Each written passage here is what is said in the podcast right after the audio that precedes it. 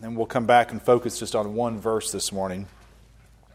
So follow with me, if you will. 2 Corinthians chapter 5, beginning with verse 11, says, Therefore, knowing the fear of the Lord, we persuade others. But what are but what we are is known to God, and I hope is known also to your conscience. We are not condemning we are not commending ourselves to you again, but giving you cause to boast about us, so that you may be able to answer those who boast about outward appearances and not what is in the heart. For if we are beside ourselves, it is for God. If we are in our right mind, it is for you.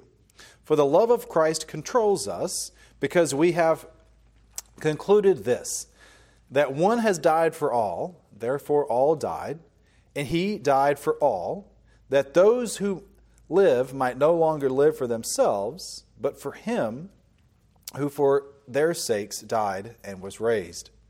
From now on, therefore, we regard no one according to the flesh. Even though we once regarded Christ according to the flesh, we regard him thus no longer. Therefore, if anyone is in Christ, he is a new creature. The old has passed away, behold, the new has come. All this is from God who through Christ reconciled us to himself and gave us the ministry of reconciliation. That is, in Christ, God was reconciling the world to himself, not counting their trespasses against them, and entrusting to us the message of reconciliation. Therefore, we are ambassadors for Christ, God making his appeal through us. We implore you, on behalf of Christ, be reconciled to God. For our sakes, he made him to be sin who knew no sin, so that in him we might become the righteousness of God. Working together with him, then, we appeal to you not to receive, I'm sorry, appeal to you not to receive grace of God in vain. For he says, In favorable time I listened to you, and in the days of salvation I have helped you. Behold, now is the favorable time. Behold, now is the day of salvation. And so in this text, we see some very important and perhaps familiar concepts that are uh, presented by the Apostle Paul to the Corinthian church. We had this book labeled Second Corinthians because it's at least the second letter that he is writing to the Corinthians. If you recall your Bible history, Paul spent some time in Corinth teaching and establishing the church there. This second letter was written in large part because some men came in behind him and were teaching contrary not only to what Paul had taught them, but also to the very doctrines of the Scripture. And so he spends a great deal of time in this letter encouraging those who are receiving it to remember to put their faith in the Lord, that they have been reconciled and saved by God's grace, and to some degree defending himself and his testimony to them via the Word of God and warning them not to follow after anyone or anything else that teaches contrary to the scriptures or contrary to what he is teaching. So he's making his case, if you will, throughout this book uh, for himself. And so that's why we see mixed in this a discussion about himself and not having regard for himself or perhaps being out of his mind or uh, appearing to be um, so fervently passionate about Christ that some would call him insane fact, he was called that multiple times, we know from the scriptures. I believe it was Festus himself said, Paul, much learning has caused you to go insane. But in the midst of this, he tells us some very important things, and I want to focus, as I said, on verse 14, where it says, For the love of Christ controls us, because we have concluded this, that one has died for all, and therefore all have died. Now, I've preached on this before, and your translation may have a different word there. It may say, For the love of Christ uh, compels us, or controls us, or constrains us, or urges us. All of these are appropriate and right responses to this concept. And what we see here is this literal idea that we are being held together, that we are being compressed, that we are being kept in throughout our lives by God's love. You could almost interpret this and say that what Paul is saying here, the Apostle Paul, is that Christ has, um, has him captive to do God's work. Now, I think, and I've preached on this before, but it's been a long time, I think we are all compelled or controlled by something. All of us. Whether we like to admit it or not, some of us are controlled or compelled by our passions, some by our logic, some by money, some by family. You could fill in the gap. We all seem to be compelled by something, and if we're not, we don't generally take any type of action in life. So we are uh, brought forth, we are compelled, we are controlled, we are urged by something in our lives. And perhaps one of the great questions is what is it that controls you? What is it that controls you? But let me again focus on verse 14, at least the first half for now. Let me read this again. For the love for Christ controls us. Now, I purposely misread that. The love for Christ controls us. Did you catch it?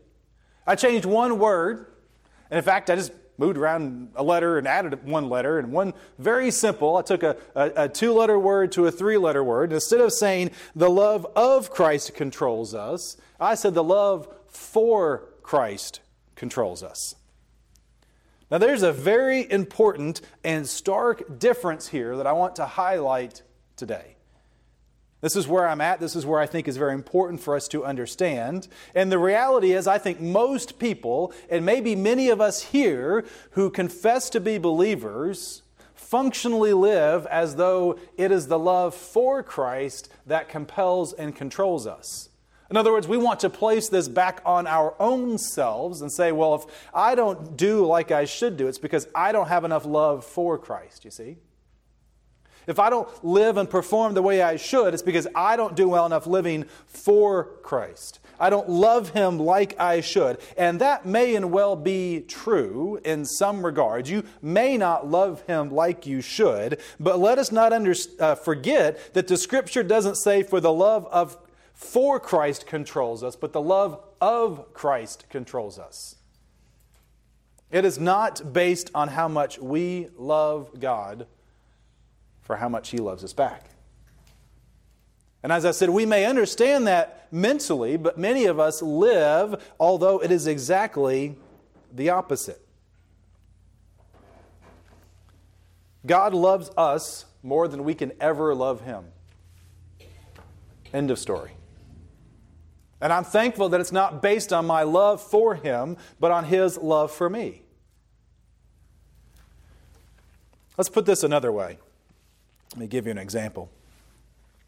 It's not as though after um, Christ was taken back up to earth, after he defeated death, he was sitting in heaven waiting for just the right person who loved him the most to come along so he could come down and say, Finally, I've got this guy named the Apostle Paul, and he loves me more than anybody else, so I'm going to use him to do things that I've never done before. No, in fact, if you recall in the book of Acts, we find Paul on his way to arrest and murder Christians when God intervened and showed God's love for him. It wasn't Paul's love that for Christ that was so good that got him this position, you see. We get this confused all the time. Over and over again through Scripture, we tend to look at these amazing characters, these amazing people who lived during this time, and think about what a great person uh, Solomon or Daniel or Deborah, or fill in your favorite Sunday school character. But the reality is, they all had flaws. None of them were perfect. None of them necessarily loved God more than we do. But God loved them and loved them first and loved them more. For the love of Christ, as in his love, controls or compels us, not the other way around.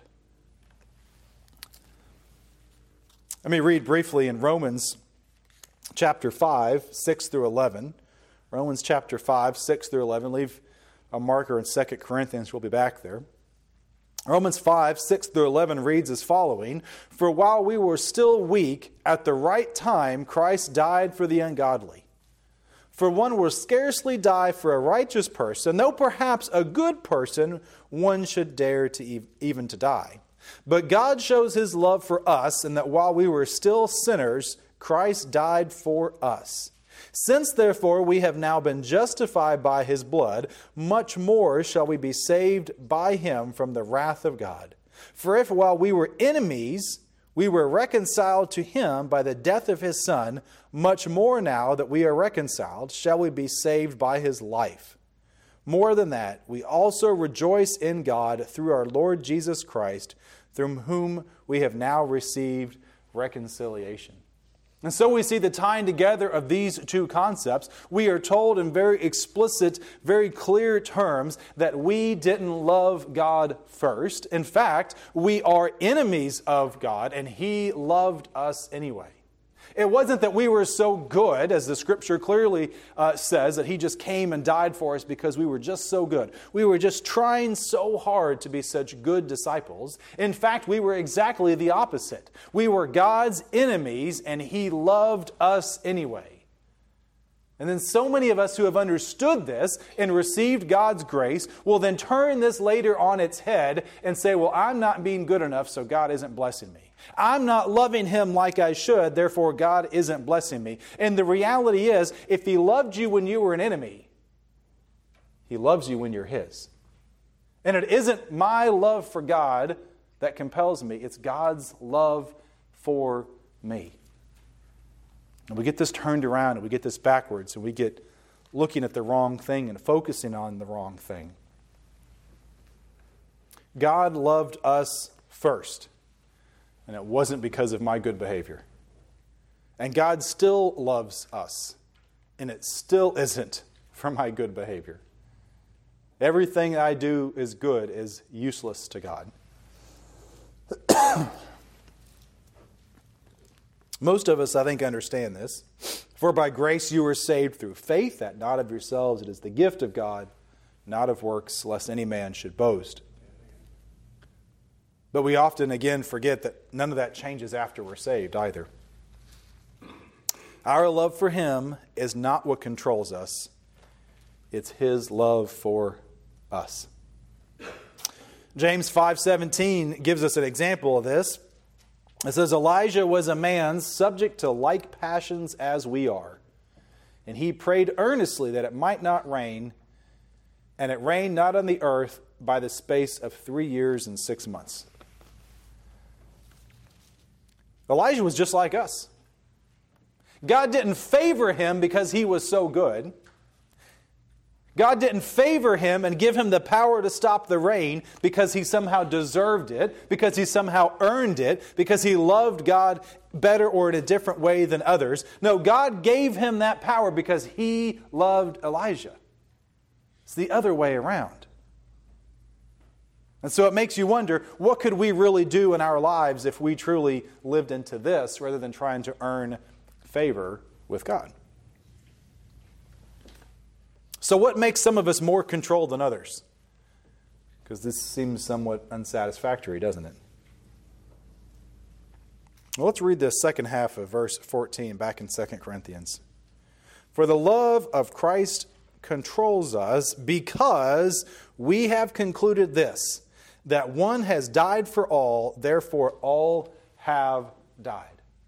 You see, the answer is this. If you want God to control you, if you want God to compel you, if you want God to hem you in and move you in the direction that only He can move you, if you want to have the power of Elijah to make it stop raining, if you want to have the power of Paul to endure hardships and still clearly articulate the gospel, if you want to have the love of God, then you must be thinking about the love of God. And by that, the greatest love that God has demonstrated is what? Jesus Jesus Christ crucified, dead, buried, resurrected, and my sins forgiven.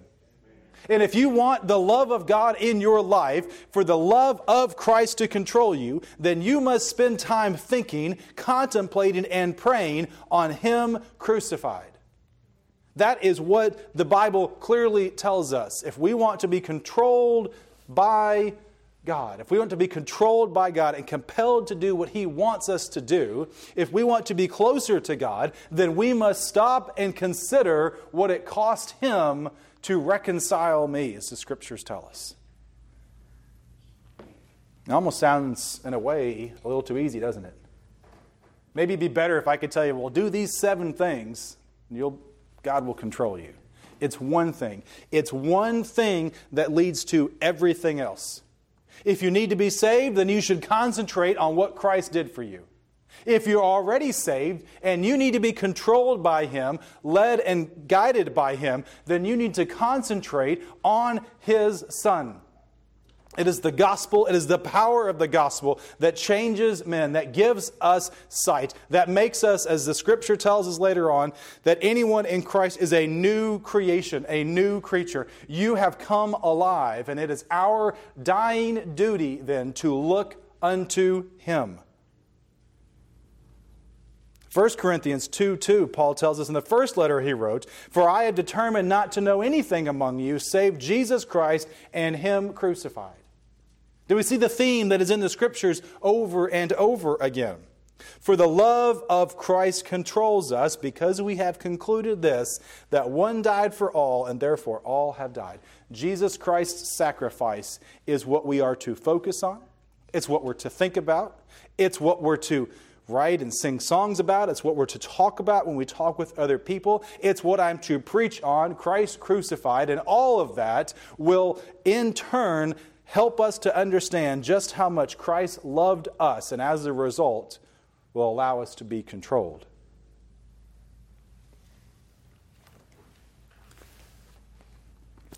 And that's really it. That's the secret. As Hebrew letter tells us, looking unto Jesus, the author and finisher of our faith, for who the joy that was set before him endured the cross, despising the shame, and is set down at the right hand of the throne of God. Looking unto Jesus. We can read through the scriptures and think about all these amazing people. We can read this passage and say, For the love of Christ controls us, and think to ourselves, Well, I'm not being controlled very well. I have a hard time controlling myself. And well, we may. But the answer isn't a five step program for this or to just say this or just to read this. The answer to being controlled and compelled by God is to understand His love and to look into His love. And the only way that is displayed, or the primary and most important way, is through the death and burial and resurrection of Jesus Christ. And so, what's apparently going to be a very short message this morning. that's okay, I guess. If you want to be controlled by God, we have to look to His Son. If you want to live a life worthy of the calling, then you have to be controlled and think about His Son. If you want to try and remove the sin that is in your life, then you have to look unto Him. If you want to love others as you need to love them, then look unto Him and stop trying anything else that you're trying to do other than looking unto Him so that you are controlled, that you are compelled, that you are literally held together to do what He'd want you to do just by understanding that one has died for all, therefore all have died, and He died for all and those who live might no longer live for themselves, but for him who for their sake was raised. Because Jesus Christ was raised for you. He was also crucified for you. That is the love that our God has, that He knows us, that He knew we were enemies, and that anyway, He sent His Son at just the right time that we might become anyone in Christ is a new creature. The old has passed away, behold, the new has come. All of this is from God, whom through Christ reconciled us to himself and gave us to the ministry of reconciliation. That is, in Christ, God was reconciling the world to himself, not counting their trespasses against them, and entrusting us to the message of reconciliation. Therefore, we are ambassadors for Christ God making his appeal through us, we implore you on behalf of Christ to be reconciled to God. For our sake, he made him to be sin who knew no sin, so that in him we might become the righteousness of God. Working together with him, then, we appeal to you not to receive the grace of God in vain, for he says, In a favorable time I listened to you, and in a day of salvation I have helped you. Behold, now is the favorable time. Behold, now is the day of salvation. Brothers and sisters, now is the time. Today is the day. If you're lost and you're not saved, then look unto Jesus crucified, buried, and resurrected. If you are here today and you've been saved and you want to be controlled and compelled to do the right thing, then look unto Jesus, Him crucified, dead, buried, and resurrected. The same vision, the same looking unto Him will result in the same thing a changed life. It does not depend on me, and it does not depend on you. It's not how much my love for Him compels me, but it's understanding that His love for me compelled him to the cross, compelled him to conquer death, compelled him to sit at the right hand of God, making intercessions for me. And his love controls us if we would only but look unto him.